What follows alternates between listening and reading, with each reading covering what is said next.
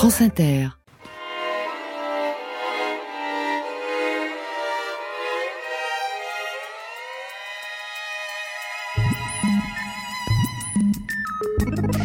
Aujourd'hui, dans Affaire sensible, 1995, l'attentat au gaz sarin dans le métro de Tokyo.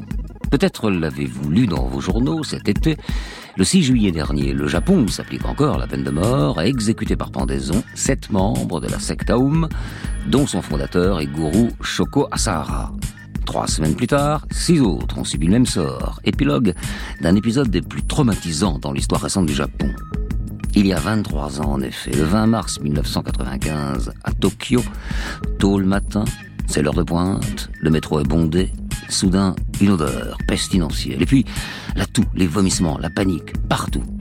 Ce matin-là, des disciples fanatisés de la secte Aum répandent du gaz sarin dans cinq rames du métro de Tokyo. Une offensive soigneusement coordonnée qui fait 13 morts et 6300 personnes intoxiquées dont beaucoup resteront handicapés à vie horriblement gratuit, terriblement pervers, apparemment imprévisible. Mais au-delà de la folie meurtrière, cette attaque au gaz chimique va révéler les failles profondes de la société nippone, son talon d'Achille notamment, et surtout une jeunesse peut-être trop éduquée et finalement paumée, écrasée par la pression sociale, prête à suivre le premier Christ autoproclamé, prête à mourir pour lui. Notre invité aujourd'hui, l'historien Christophe Sabouret, spécialiste du Japon. En 2009, il a publié aux éditions du CNRS le livre intitulé Le temps et l'espace dans la culture japonaise, traduction de l'œuvre de Kato Suichi. Affaires sensibles, une émission de France Inter en partenariat avec l'INA, préparée aujourd'hui par Margot Pinel, coordination Christophe Barrère, réalisation Jérôme Boulet. Fabrice Drouel, Affaires sensibles. Sur France Inter.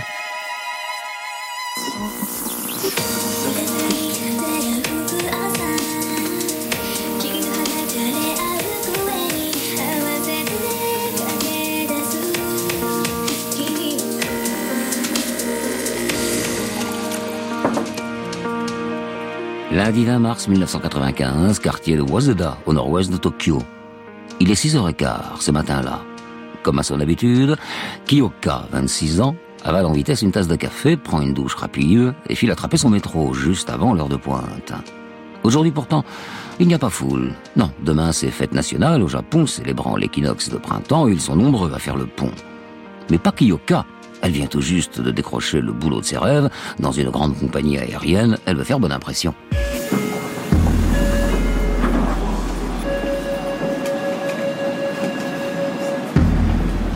En tête de la ligne Shiyoda qui l'amène au centre de Tokyo, Kiyoka se tient debout près de la cabine du conducteur. Le souffle coupé, elle prend une profonde inspiration et éprouve soudain une douleur intense dans la poitrine. Alors elle s'agrippe à la barre du métro et se met à tousser, affreusement, comme bientôt l'ensemble des passagers de son wagon. Tous se regardent, terrifiés, suffocants, une main sur la bouche, le genou à terre. La rame A725K s'immobilise à la station Kasumigaseki, quartier des affaires et centre névralgique du pouvoir japonais. Il est 8h10.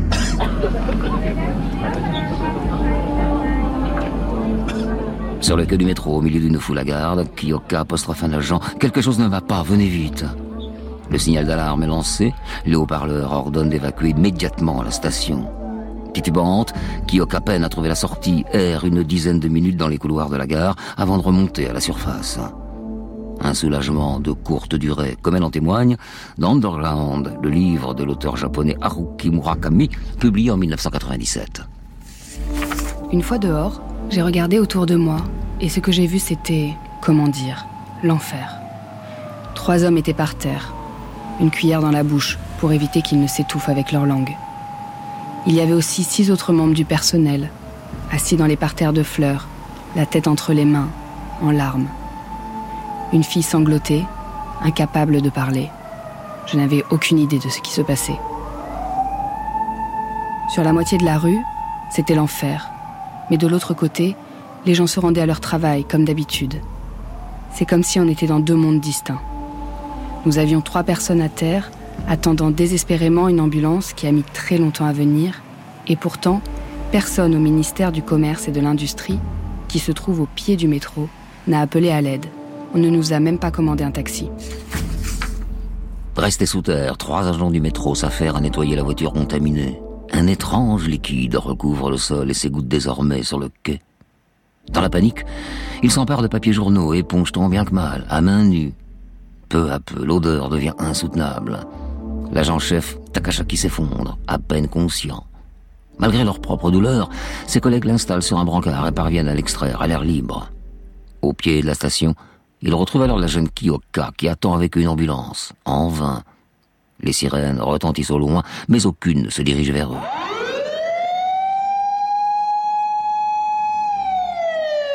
Et pour cause, elle se précipite à la station Tsukichi sur la ligne Ibiya.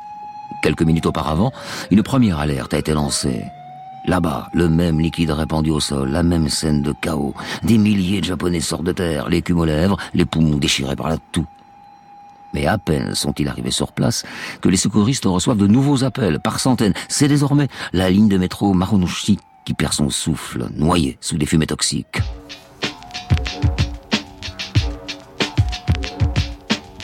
Ce lundi 20 mars 1995, aux alentours de 8h15, la ville la plus peuplée du monde bascule dans l'angoisse.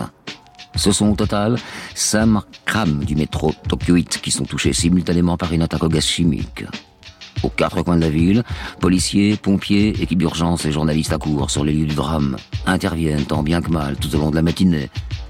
La jeune Kiyoka attendra l'ambulance plus d'une heure et demie. Trop tard. À ses côtés, gisant sur le bitume, l'agent-chef Takahashi meurt asphyxié.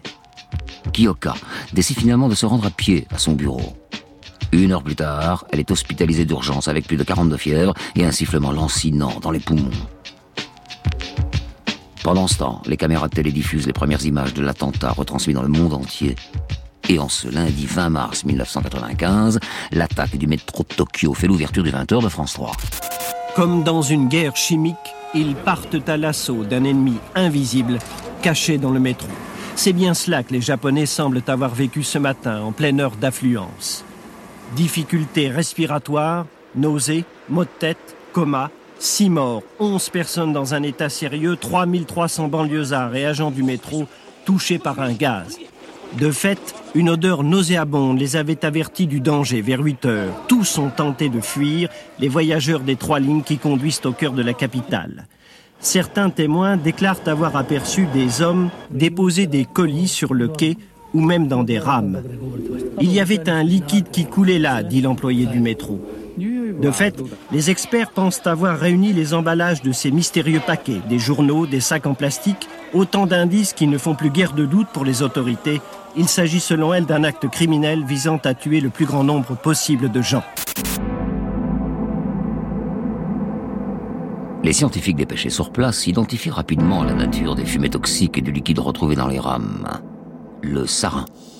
Il s'agit d'un gaz neurotoxique synthétisé par l'Allemagne nazie en 1938, alors qu'Hitler s'est préparé pour la guerre. Il sera utilisé pour la première fois bien des années plus tard, en 1983, en Irak. Saddam Hussein s'en sert non seulement contre l'armée iranienne, mais également contre ses propres citoyens et plus particulièrement kurdes. Présenté sous forme liquide, le sarin, incolore et extrêmement volatile, provoque, une fois inhalé, de graves troubles respiratoires pouvant entraîner la paralysie et la mort. À titre de comparaison, il est 26 fois plus mortel que le cyanure, comme l'explique le docteur Ama, professeur à l'hôpital de Tokyo. Une seule goutte de sarin sur la peau d'un adulte et c'est la mort immédiate. Le sarin, c'est l'un des poisons les plus puissants qui existent sur cette terre.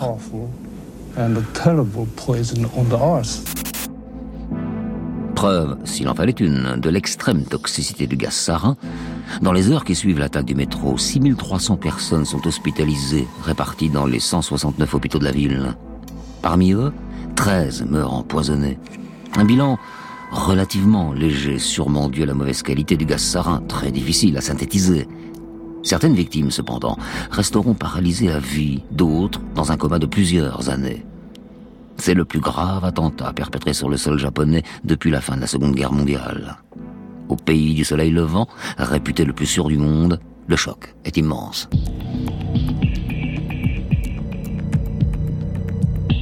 Mais alors qui Pourquoi Comment? Les premiers témoignages de passagers parlent d'hommes portant des masques chirurgicaux. Bon, rien d'étonnant. Nombre de Japonais se protègent le visage en hiver pour éviter la diffusion des virus. Ceux-là, en revanche, tenaient deux petites poches plastiques dans leurs mains entourées de papiers journaux. Entre deux stations, les sacs sont déposés à terre, puis percés à l'aide d'un parapluie à la pointe effilée. Trois coups frappés sur le plancher du wagon, le gaz se répand, l'homme masqué, lui, s'est déjà volatilisé. 24 heures après le début de l'enquête, les 300 policiers en charge du dossier excluent définitivement la responsabilité de groupuscules politiques d'extrême droite ou d'extrême gauche, et n'ont déjà en réalité qu'un seul nom en tête, la secte Aum Shinrikyo. Explication JT de France 2 le 21 mars 1995. Huit personnes ont pris hier un ticket pour la mort et 36 heures plus tard, on est sûr que d'une chose seulement, les terroristes sont des spécialistes manipuler du sarin n'est pas en effet à la portée du premier venu. Pour le reste, c'est le brouillard le plus complet.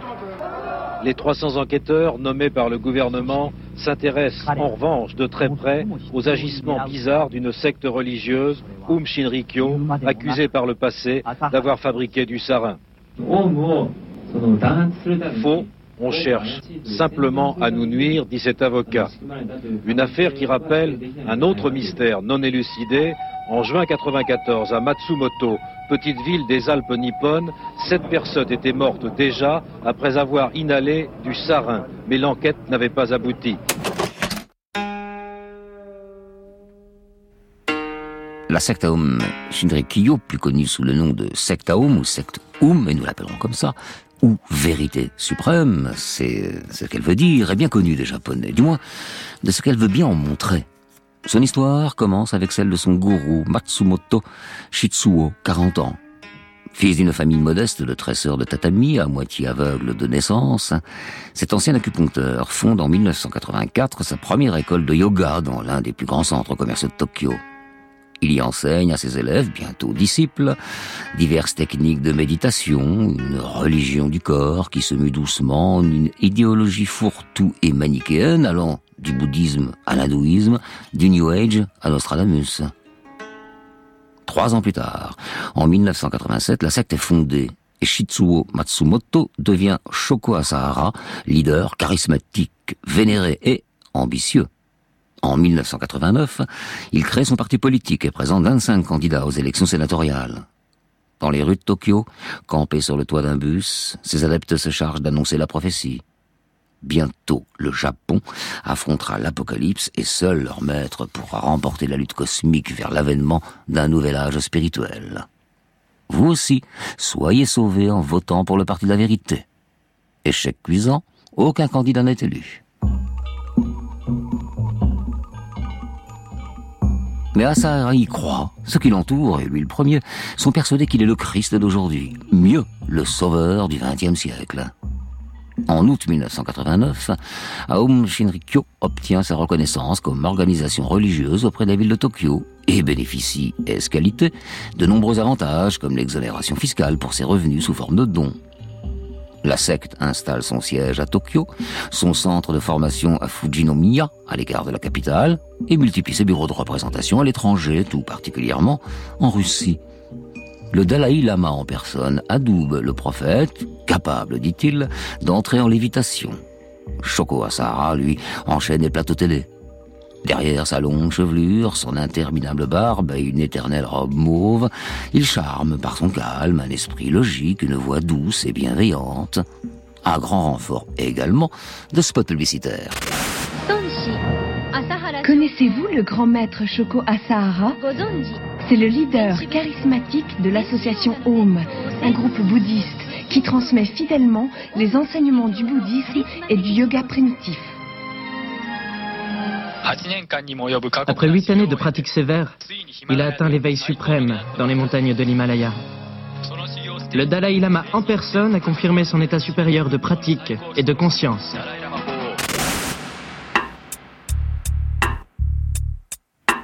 Et sa paix.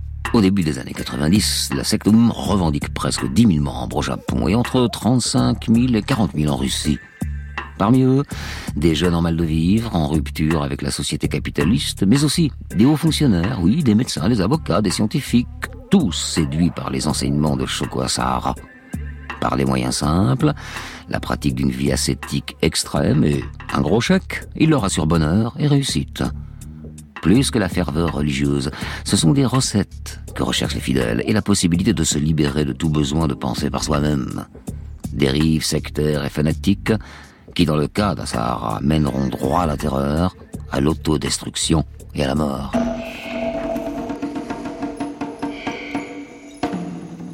Avant l'attentat du gaz sarin dans le métro de Tokyo en 95, des premières critiques émergent à l'encontre de la secte, notamment de la part des familles d'adeptes.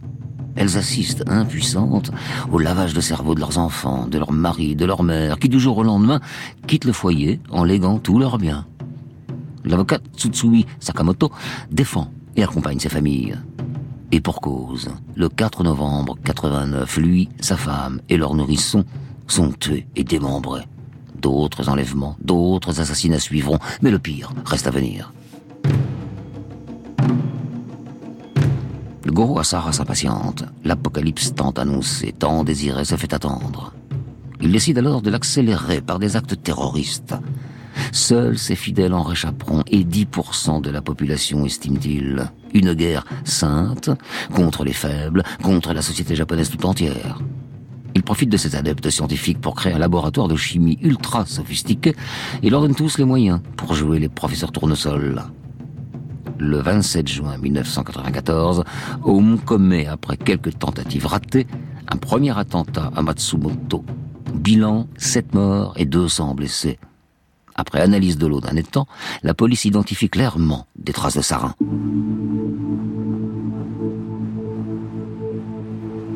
Malgré l'accumulation de plaintes et les suspicions de crimes et délits, les autorités japonaises ferment les yeux. Elles tiennent à prouver qu'elles respectent la loi des corporations religieuses de 1952, qui donne à ces dernières, dès lors qu'elles sont enregistrées, une protection légale contre les interférences de l'État. Mais il y aurait également une explication plus triviale comme le suggère Jean-Marie Bouissou, chercheur au Centre d'études internationales et spécialiste des sectes, invité sur le plateau de France 2 le 22 mars 1995. Toutes ces sectes japonaises euh, bénéficient d'exemption fiscale totale. C'est la raison pour laquelle il y a au Japon 160 000 organisations religieuses déclarées officiellement recensées. Il y adhèrent pour cette raison-là aussi. Peut-être. En tout cas, euh, c'est un, bienfait n'est jamais perdu pour les politiciens et euh, l'argent que les sectes ne payent pas directement au fisc, elles le reversent en partie aux politiciens. nombre de nouvelles religions sont des gros contributeurs secret. Des budgets politiques. Des budgets politiques. Ce qui pourrait expliquer le silence après le premier incident euh, qui avait eu lieu au mois de juin dernier. Mais effectivement, on peut se poser la question pourquoi la police japonaise, qui est réputée pour son efficacité et qui là agi très vite, n'a pas agi après l'affaire de Matsumoto, qui pointait aussi directement sur la secte et qui après tout a fait cette mort aussi. La richesse considérable d'Oum, ses adeptes étant à la fois clients, employés, bénévoles et généreux donateurs, en ferait donc une pompe à finances des partis politiques qui, en échange, ne disent mot. En novembre 1994, par exemple, la police relève sur les sols environnant les locaux d'Aum, à Kemiku-Ishiki, la présence de résidus chimiques de sarin sans qu'aucune perquisition ne soit ordonnée. Des enquêtes journalistiques ont révélé l'existence d'un accord entre la secte et le parti libéral démocrate du village, moyennant finance, moyennant le blocage de l'enquête. Plus fondamentalement, peut-être, les autorités publiques n'ont pas agi préventivement contre la secte homme, car elles n'ont tout simplement pas voulu voir la menace. Le réveil est d'autant plus cruel. Le 20 mars 1995, le tragique attentat du métro de Tokyo plonge le pays dans le chaos et force les autorités à agir vite. Deux jours plus tard, le 22 mars 95, 2500 policiers assiègent le complexe religieux de Kemikushiki, au pied du mont Fuji, où Om Shinrikyo a implanté ses différents bâtiments. Pour l'occasion, une couverture médiatique exceptionnelle, relayée par le JT de France 2, est mise sur pied. C'est la police qui a répandu le sarin, pas nous. Ils étaient fort récalcitrants tôt ce matin, les membres de la secte Aoun Vérité Suprême. Et pour cause, une véritable armée de policiers était mobilisée pour leur livrer bataille. Officiellement, il s'agissait d'élucider une sombre affaire de rap. En fait, l'objectif était bel et bien l'attentat de Tokyo. Accès inhospitalier, le grand bâtiment est situé dans un village à l'ouest de la capitale japonaise. Les autorités avaient prévu la présence de produits chimiques et même un éventuel combat par le gaz, l'oiseau servant de test en cas d'émanation toxique. De nombreux conteneurs de solvants ont été saisis. Des produits qui peuvent entrer dans la fabrication du sarin. Les enquêteurs n'étaient pas au bout de leur surprise. 50 personnes se trouvaient là dans un état comateux, profondément déshydratés, gravement sous-alimentés. Selon les estimations, l'ensemble des produits chimiques perquisitionnés au siège de la secte aurait pu permettre la fabrication de 5 tonnes 6 de sarin. De quoi éliminer 5 millions de personnes. La police trouve encore, dissimulé dans la forteresse d'Homme, 700 millions de yens en espèces et 10 kilos d'or en lingots. Outre les dons reçus, Holmes s'est lancé depuis 1992 dans le commerce des micro-ordinateurs qui emploie jusqu'à 300 personnes. La secte possède également plusieurs restaurants, un club de remise en forme, un supermarché et même un hôpital situé dans la banlieue de Tokyo, fouillé à son tour. Mais de Shoko Asahara, nulle trace. Seul savoir résonne encore. Dès le lendemain de la perquisition de ses locaux, le gourou, soupçonné d'avoir fui en Russie, tient à s'adresser à ses fidèles. Après ce générique de la télé japonaise Anashka, la surprise du jour. C'était le scoop de ce matin en ouverture du journal. Le gourou de la secte Aoum en interview, mais en cassette, pas en direct. Interview réalisée dans un lieu tenu secret, car le fameux gourou Aoum Shoko se cache depuis l'attentat dans le métro de Tokyo. Accusé par la police, le gourou a démenti toute implication dans le meurtre. Les produits chimiques découverts à la secte servaient à faire de la poterie et à fabriquer des engrais chimiques Ultime provocation dans une société japonaise traumatisée. Shoko Asahara signe son arrêt de mort. Oui, encore faut-il mettre la main sur lui.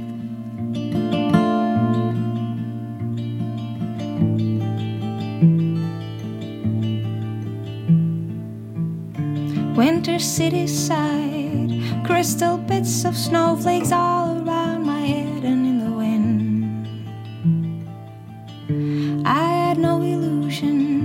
that I'd ever find a glimpse of summer heat waves in your eyes.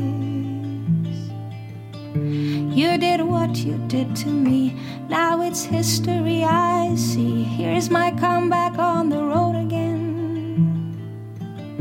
Things will happen while they can. I will wait here for my man tonight. It's easy when you're big in Japan. When you're big in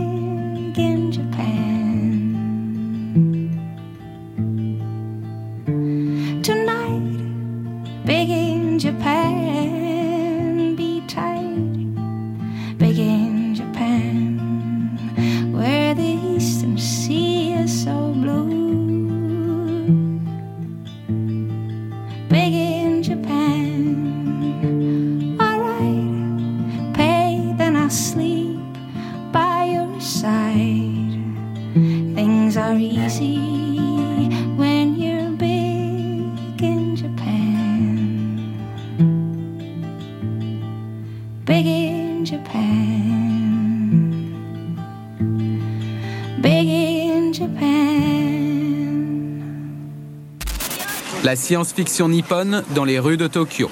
Ils en sont persuadés, leur cerveau est branché sur celui de leur gourou.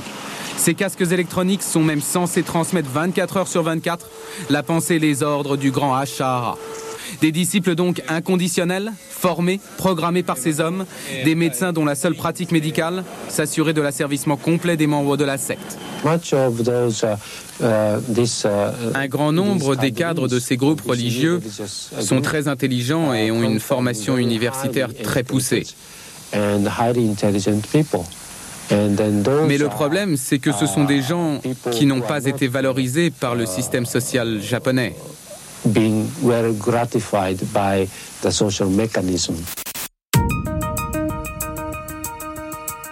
Le 26 mars 1995, six jours après l'attentat au gaz sarin dans le métro de Tokyo, et quatre jours après une première perquisition au siège de la secte Home, Les policiers étendent leurs recherches aux différents lieux de culte disséminés dans le pays. 120 au total. Dans l'un d'entre eux, ils découvrent les squelettes calcinés d'une femme et de son bébé. Sur d'autres sites, ces jeunes disciples piqués aux enfêtes, drogués au LSD, casques à électrodes sur le crâne, censés les maintenir en contact permanent avec leur maître, Choco Sahara. Certains ne sont que des enfants. Les policiers découvrent aussi le fonctionnement réel de la secte, hiérarchisée en ministères. Pour les disciples, temps de sommeil restreint, surcharge de travail, séparation des familles, accès interdit aux informations extérieures, privation alimentaire et sexuelle. Pour leur gourou, en revanche, rien de tout ça. Considéré comme un tantra père, il utilise de nombreuses disciples pour ses initiations, par exemple. Toutes les dérives d'une secte sont réunies, c'est même un cas d'école. Peu à peu, les 300 enquêteurs chargés du dossier réunissent les preuves matérielles de la culpabilité d'homme dans l'attentat du métro de Tokyo. Explication sur France Inter, le 26 mars 95. Après cinq jours de recherches intensives, la police japonaise affirme détenir à présent les preuves scientifiques selon lesquelles certains produits toxiques retrouvés dans le village de la secte d'Aum sont identiques à ceux prélevés lundi après l'attentat du métro de Tokyo. Ainsi, dans la neige et le vent, les unités spéciales de la police ont cherché dans le moindre détail aujourd'hui, fouillant les bâtiments, retournant la terre, abattant des murs, l'objectif étant de recueillir la plus élémentaire poussière chimique, en particulier dans le laboratoire de la secte du mont Fuji. Sans convaincre vraiment l'opinion, le gourou Asahara Shoko affirme que ce sont les militaires américains basés au Japon qui ont procédé dans le passé à des épandages chimiques au-dessus de ses propriétés. Des arguments guère retenus par la police japonaise qui confirme son mobile, la secte d'Aum a bien prémédité un meurtre à grande échelle. Commencent alors les premières arrestations des membres de la secte sur des motifs parfois insignifiants possession d'un couteau, emploi d'une fausse identité à l'hôtel, non-respect du code de la route, et d'autres. Au Japon, un suspect peut être maintenu en garde à vue pendant 23 jours, le temps de le faire parler. Ainsi, un à un, les gros bonnets de la secte sont interpellés. Son ministre de l'Intérieur, responsable de la protection personnelle du gourou, son ministre de la Construction et chef des commandos, le chef chimiste qui passera bientôt aux aveux, et d'autres. À la mi-avril, soit un mois après l'attentat, quelques 200 disciples sont sous les verrous.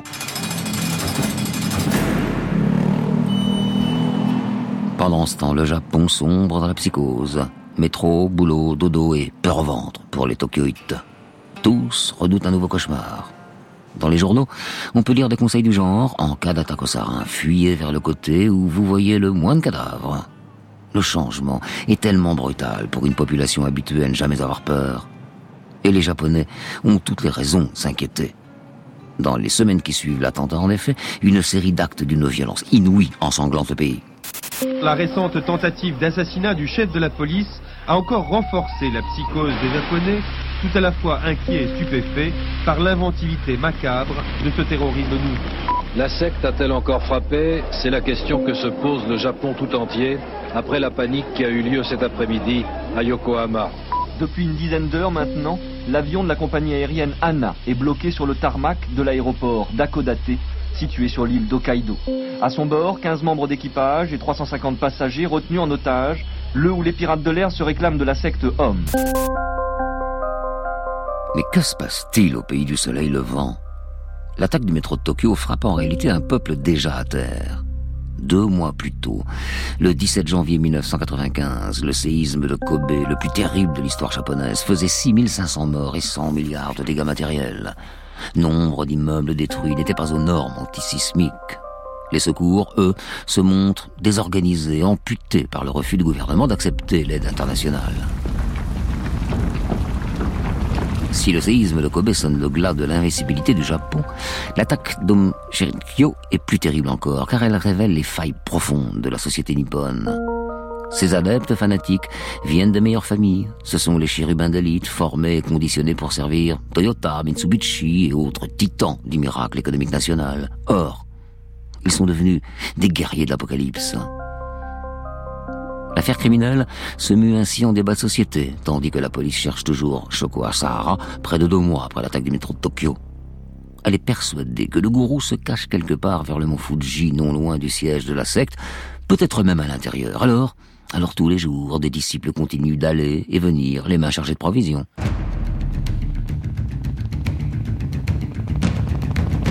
16 mai 1995, 6h30 du matin. Pour en avoir le cœur net, 600 membres des forces anti-émeutes forcent une nouvelle fois les portes de la secte, avec sur leurs talons des centaines de reporters, caméras, hélicoptères. L'assaut est filmé en direct, retransmis sur écran géant dans les plus grandes villes du pays. Le suspense va durer 4 heures. Les portes sont ouvertes une à une au chalumeau, une lente progression à travers une cinquantaine de cellules sombres, vides.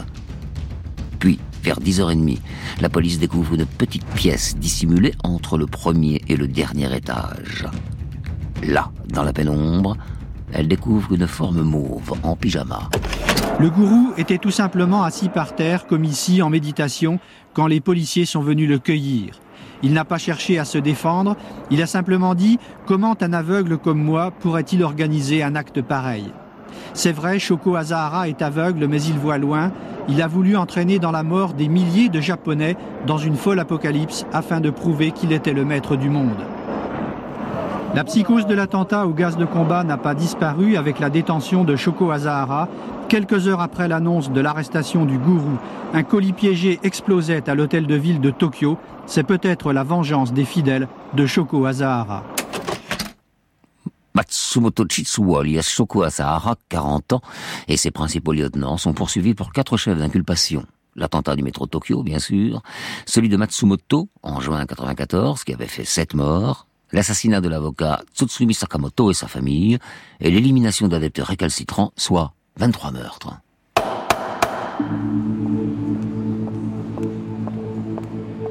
Un an plus tard, le 25 avril 1996, Asahara comparé pour la première fois devant la justice. Conformément au complexe système judiciaire japonais, il sera auditionné une fois par semaine, et cela pendant des années. Neuf ans, exactement. Ce matin-là, à l'ouverture du procès, ils sont plus de 12 000 personnes à faire la queue devant le tribunal de Tokyo, dans l'espoir de gagner au tirage au sort l'une de 48 places réservées au public. Ils veulent voir le prophète déchu, le monstre comme l'appelle la presse. Mais il est à peine visible derrière sa dense chevelure ébouriffée, terré dans un silence dont il ne sortira plus. Mais oui, à quoi bon? Son pays pratique encore la peine de mort, il a peu de chance d'en réchapper. Verdict le 26 février 2004. Shoko Asara s'était donné l'image d'un gourou que n'aurait pu rêver Hollywood. À demi aveugle, la barbe hirsute, de longs cheveux noirs, des robes de soie mauve, le sourire béat, la voix suave. Eh bien, ce prophète d'Apocalypse apparaît aujourd'hui comme un homme au bord de la folie, incapable de s'exprimer de manière cohérente, ni peut-être de comprendre qu'un tribunal vient de le condamner à mort.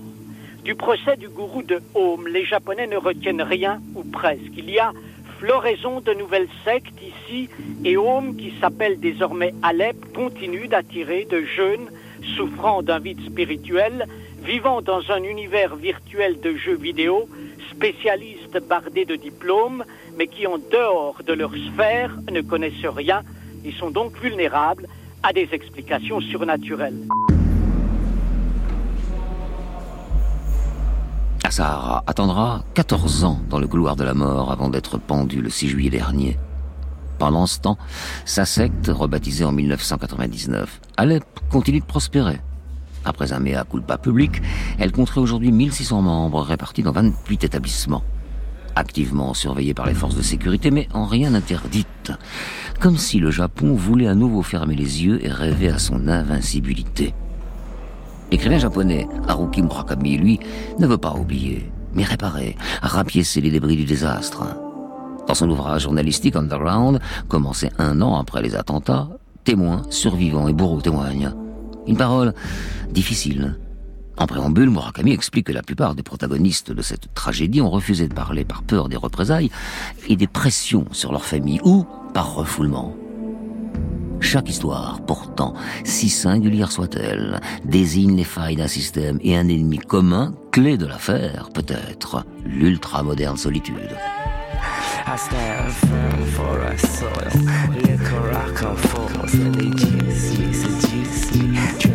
Stitsy. And it's round the corner where I shelter. Isms is a schism. Believing out the scout if you believe or deceit. Common sense says shouldn't receive. Let me take you down the corridors of my life. And when you walk to, you walk to your preference. No need to answer till I take take further evidence. I seem to need a reference to get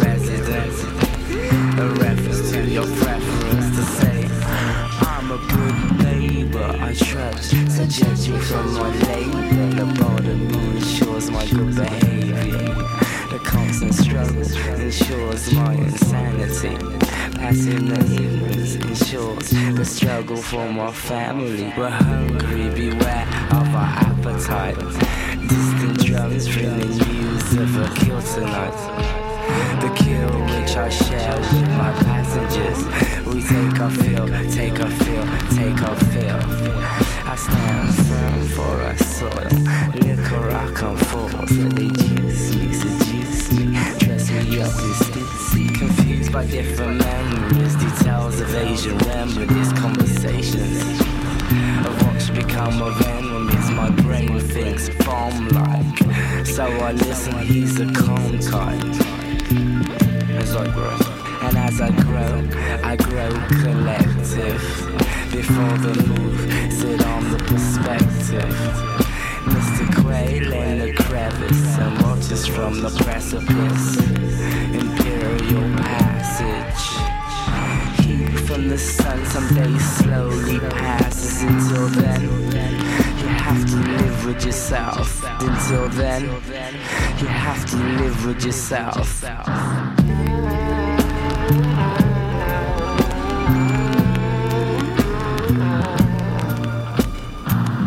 Vous écoutez Affaires sensibles sur France Inter. Aujourd'hui, les attentats du métro de Tokyo le 20 mars 95. Notre invité, l'historien Christophe Sabouret. Bonjour. Bonjour. Spécialiste de Japon. En 2009, vous avez publié aux éditions du CNRS le livre intitulé Le temps et l'espace dans la culture japonaise, traduction de l'œuvre de Kato Squichi. Alors, pour commencer, il me semble intéressant de revenir sur un autre ouvrage euh, important, écrit celui-là par Haruki Murakami, Underground, rédigé au cours de l'année 1996, soit un an après euh, les attentats dans le métro de Tokyo. Ce livre d'entretien, euh, qui est aussi une réflexion philosophique, s'inscrit me semble-t-il, en réaction au traitement médiatique de la tragédie à l'époque, traitement jugé trop manichéen.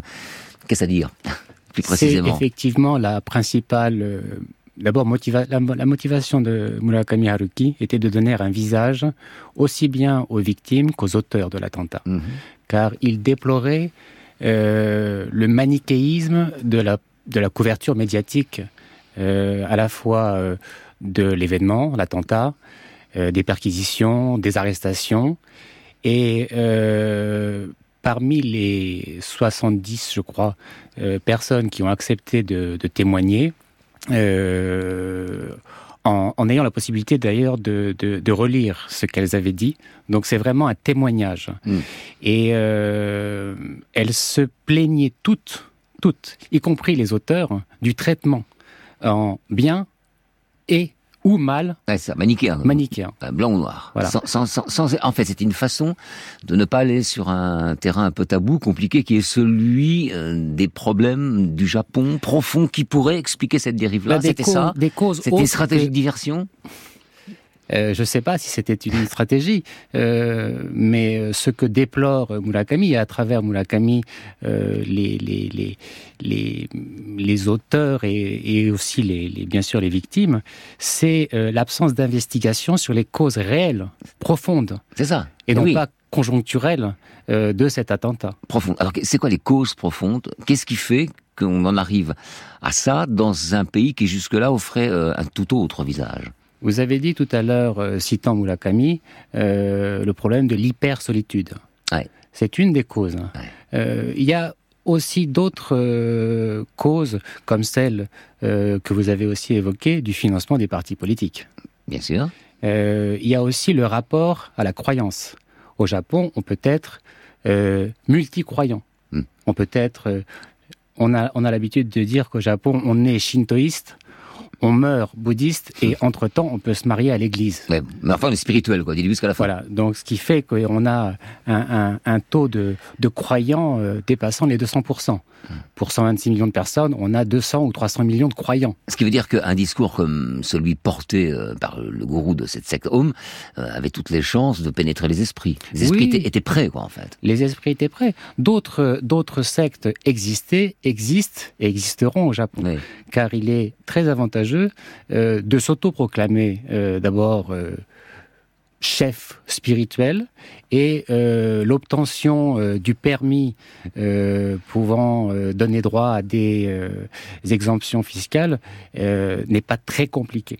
On reviendra sur le malaise de la jeunesse japonaise. Je ne sais pas si le malaise touche plus la jeunesse que les autres catégories d'âge au Japon, mais, mais il y a cette cette contradiction, ce hiatus qu'on n'aime peut-être pas un d'ailleurs. D'un côté, on a une société matérialiste très performante. Le Japon est devenu deuxième puissance mondiale assez vite maintenant, concurrencé par la Chine et l'Inde. Enfin bon, ça reste quand même un, poids lourd de l'économie, de, l'innovation. Et puis, il y a aussi cette forte inclination, inclinaison pardon, euh, spirituelle. Donc les deux pourraient entrer en, conflit. Mais il y, a, les deux, c'est comme si ça, ça, ça s'était passé de façon euh, harmonieuse pendant un temps et qu'il y ait une rupture après. Ben, il n'est pas indifférent euh, que l'attentat euh, de 95 euh, ait pris place 50 ans après la fin de la Seconde Guerre mondiale. Oui, c'est vrai. Vous, dites, vous avez dit tout à l'heure que le Japon sortait à peine du traumatisme du, du tremblement de terre de Kobe. Et il faut savoir aussi que mars, mars 1945, c'est le 10 mars et c'est 100 000 morts, c'est le bombardement de Tokyo. Ouais. Et donc le Japon qui, après la guerre, a en quelque sorte tourner le dos à la guerre en ne conduisant pas une véritable investigation en profondeur, mmh. à tel point qu'un grand politiste japonais a dit que le Japon, euh, c'était le règne du système de l'irresponsabilité. Il a dit ça au lendemain de la Seconde mmh. Guerre mondiale. Et on peut le dire de beaucoup d'événements, y compris celui-ci. Et euh, 50 ans après la guerre, les Japonais pensaient avoir tourné la page de l'après-guerre et de la guerre, bien entendu. Et il vivait dans le mythe de la sécurité absolue. Oui. Or, euh, ce mythe s'effondre. Et euh, depuis, il s'est passé d'autres événements, catastrophes naturelles. Jusqu'à Fukushima. Et catastrophes pas, pas que naturelles. Mais industrielles. Industrielles. Bien sûr, bien sûr. Et là, elles sont culturelles. Oui, oui. Parce que les Japonais disaient, tiens, entre parenthèses, par rapport au nucléaire, on n'a jamais rien eu, on est très nucléarisé. Vous voyez, on n'a pas de problème, nous, c'est, tout est contrôlé, tout va bien. Quelle rupture oui. après Fukushima. Oui, oui. Et, et, ça va dans le sens d'ailleurs de, de, de, de, ces ruptures qui passent de la sérénité à l'angoisse. Oui, et puis on oublie, il y a un proverbe japonais qui dit euh, laissez filer, mizuni Et euh, surtout, les mauvaises nouvelles, on les rejette et on passe à autre chose. Mmh. Donc, c'est aussi en lien avec euh, leur, sorte, leur sentiment d'adhésion euh, au présent. Le présent est très important. Alors, on explique cela par la fréquence des tremblements de terre, euh, des catastrophes naturelles. Donc, il y a un vrai, je dirais, immanentisme fort attachement au présent, ne pas trop s'interroger sur le passé et encore moins trop se projeter euh, hmm. vers l'avenir. On va écouter une, une, archive ensemble, le témoignage d'une ancienne jeune adepte de la secte Aum, euh, extraite d'un reportage intitulé Le miroir aux alouettes, diffusé sur France 3 le 26 septembre 1998. À l'époque, j'avais de grosses difficultés relationnelles avec ma famille, mes amis et mon travail. Je cherchais à m'échapper de tous ces problèmes. Et en fait, c'est tout à fait par hasard que j'ai rencontré Home. Asahara s'est présenté devant moi comme une illumination, une lumière brillante. J'avais tellement de problèmes que j'ai sauté sur l'occasion. Jusqu'à mon entrée dans la secte, je n'avais pas vraiment de raison de vivre. J'avais l'impression de ne pas avoir ma place dans ce monde de ne pas savoir à quoi je devais servir. Je manquais de confiance en moi. En rejoignant Home, j'ai trouvé une raison d'être, un but à mon existence. Alors ce genre de témoignage, on pourrait l'entendre dans n'importe quel pays, de n'importe quelle secte. Hein, ça c'est le mécanisme d'une secte, mais quelle résonance ça prend au Japon quand vous entendez ça, vous? Ben, Ça n'a pas une résonance euh, telle qu'on pourrait, euh, disons, s'en indigner mmh. euh, en France, ouais. où euh, les sectes sont surveillées, parfois même traduites devant la justice pour des faits qui peuvent leur être reprochés. Au Japon, il y a plus de, il y a plusieurs centaines de milliers de, de, de sectes. Vous avez rappelé tout à l'heure que Aleph et puis aussi Ishikari no wa sont des avatars. Oui, euh, de, de, de, Home. Donc, euh, on a, je pense, trop euh, attribué ces attentats à bon, Asahara Shoko, qui lui n'a rien reconnu. Donc, une fois de plus, les responsabilités, et puis à ses ministres ou à, aux, élites de, son groupe. Mais on a, on a, on n'a pas véritablement recherché quelles étaient les responsabilités collectives, en fait. si bien que, bon, c'est une affaire de personne mais c'est pas une affaire de société. Alors le problème de la société japonaise, c'est l'impossibilité, l'incapacité d'analyser sa propre histoire, c'est ça? Parce qu'on dirait que c'est vraiment une stratégie. On, met un pansement sur une blessure profonde, comme ça on, on la voit plus. Hein, c'est pas nous, il se passe rien. N'empêche que je ne sais pas si c'est une stratégie euh, ou une culture, je sais pas, ou une politique. Disons que parmi les les, les conditions pour que euh, perdure euh, cette absence, euh, voilà, on ne s'apesantit pas trop sur le passé, on pourrait, on pourrait citer la permanence au pouvoir du même parti politique depuis 1945, qui est quelque part dans la continuité de partis politiques et d'hommes politiques qui étaient là pendant la Seconde Guerre mondiale. Et ça, ça dit quoi? Ça dit que les Japonais n'aiment peut-être pas beaucoup le changement. Bon, alors, en tout cas, cette affaire a, mis en lumière euh, l'importance euh, des sectes et autres organisations religieuses obscures, obscurantistes. Au Japon, on va écouter une autre archive, une dernière, ensemble. Celle-là date de décembre 1968. C'est un reportage de l'ORTF qui s'inquiète déjà de l'influence colossale d'une secte qui s'appelle Sokagakai. Vous connaissez littéralement Société pour la création de valeur. À l'échelle japonaise, une force occulte, religieuse et politique est en marche la Soka Gakkai. Voici 700 ans, un moine nommé Nishiren s'affirma comme une nouvelle incarnation de Bouddha. Dès lors, il dénonça toutes les autres formes de religion, même bouddhistes, comme mauvaises ou démoniaques. Directement inspiré par cette doctrine intransigeante, la Soka Gakkai a rétabli le culte de Nishiren. Du style majorette aux grandes cérémonies bouddhiques, de la persuasion en douceur à la manière forte, la Sokagakai se lance à la conquête du pouvoir. En 1945, une poignée d'adhérents. En 1968, 12 à 15 millions. État dans l'État, la Sokagakai n'est pas encore une menace à l'échelle japonaise. Mais elle symbolise l'ambiguïté d'un pays qui associe les contraires au lieu de les opposer comme un Occident. Voilà, ça c'est euh, un mot-clé. Hein. Je ne sais pas si vous êtes d'accord avec l'analyse du journaliste. Là, sur... Tout à fait, c'est très pertinent. Ouais.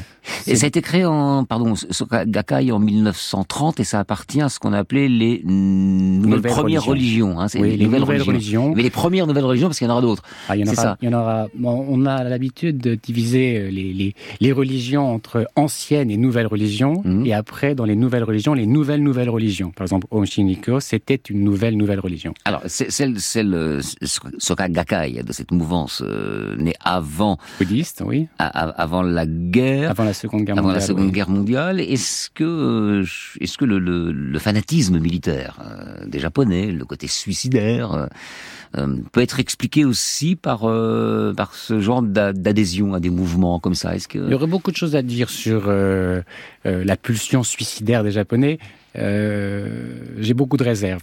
Oui, sur, non, c'est peut-être un cliché. Hein, sujet. euh, je pense pas que les Japonais, euh, en naissant, aient ce sorte, sorte de gêne oui. du, du... Moi, moi, non plus. Je, voilà. pensais par rapport euh, à un fait précis de oui, l'histoire. Oui. Voilà. Pour pour euh, pour en revenir, pour ne parler que de la Sokakai euh, et qui qui explique en partie le silence de la société japonaise au moment des faits de l'attentat et 25 ans ou quelques après, la Sokakai à euh, partir de la Sokakai, un mouvement politique a été créé qui s'appelle le Komeito ou le nouveau Komeito. Et le nouveau Komeito est au gouvernement actuellement. Mmh. Mmh. Il a 29 sièges, je crois, sur les 465 et un ministre qui n'est pas n'importe lequel, qui est ministre des Transports ou du bâtiment ou du tourisme. Avec quelle idéologie? Euh, On va dire euh, centre droit euh, comme nos démocrates chrétiens. Mais euh, pour avoir habité au-dessus euh, d'une grand-mère japonaise qui était à la Sokagakai euh, et euh, qu'on venait chercher avant chaque échéance électorale, je peux vous dire que les méthodes, pas de recrutement, mais de racolage, sont très, très, très intenses.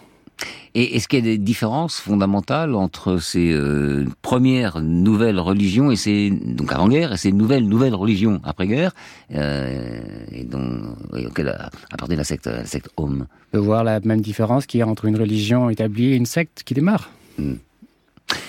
Et quel est le regard des Japonais qui ne sont pas embringués dans, ce genre de choses? Ils ont conscience que c'est fort dans leur pays, peut-être plus fort que dans d'autres pays. Ça, ça les gêne, c'est un vrai problème. Qu'est-ce qu'ils disent? La croyance est une affaire privée au Japon.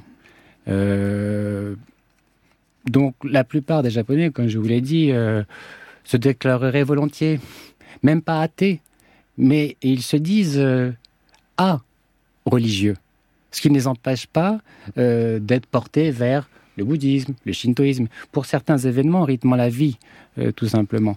Donc, euh, soit ça leur est égal, mais ils n'ont pas le même rapport, une fois de plus, à la croyance, soit ils sont embarqués dans une secte, et là, le rapport au réel est très différent.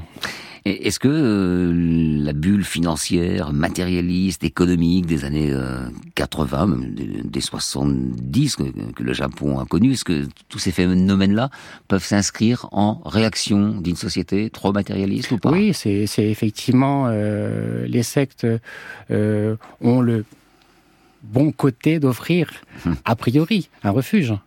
On trouve une famille, on se sent moins seul. Mais euh, voilà, les, les, désillusions sont très rapides. Et vous pensez que c'est encore euh, ces, ces, sectes et l'existence de ces sectes, c'est encore une, une, menace pour, euh, pour le Japon? Ça peut l'être, bien entendu. Ça peut l'être. Les autorités, pas politiques, mais de santé, de sécurité, ont tiré les conséquences. Euh, ah, quand même Oui. Parce qu'il y a eu du laxisme, mais en même temps... Ils... ont tiré les conséquences parce que le Japon, euh, qui est un grand pays euh, où se déroulent euh, des événements euh, internationaux. Bien sûr. L'année prochaine, on va avoir la Coupe du Monde du rugby. Ouais. L'année suivante, les Jeux d'été. Mmh.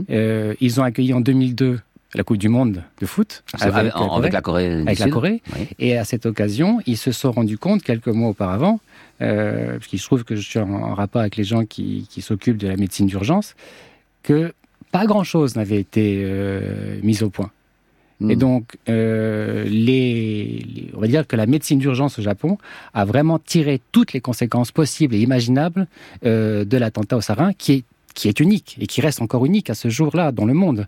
Une attaque euh, chimique, à part ouais. euh, en Irak, euh, où là les conditions étaient différentes. Saddam Hussein et les Kurdes. Voilà. Comment pour un occidental qui n'a jamais mis les pieds au Japon, c'est un pays euh, forcément compliqué à, comprendre, c'est normal, c'est une culture euh, lointaine, fascinante. C'est quoi les clés euh, pour comprendre le, le Japon? Deux, deux, trois clés importantes, vous qui le connaissez si bien. deux trois clés. Euh... Pas beaucoup parce qu'il reste. Euh, oui, alors on va aller vite. Bah, je vais je vais vous donner les clés que propose euh, l'auteur que vous avez ouais. cité, que j'ai cité, que j'ai traduit, euh, Kato Shuichi. il y a effectivement le fait de ne pas trop s'apesantir sur le passé, ce qu'on appelle laisser laisser aller. Ouais tourner okay. la page. Et puis l'autre, euh, ce qu'on appelle Oniwa Soto, donc c'est les démons dehors.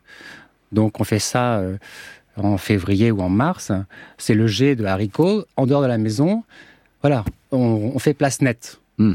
Donc euh, c'est pas mettre euh, les mauvaises choses sous le tapis, mais presque.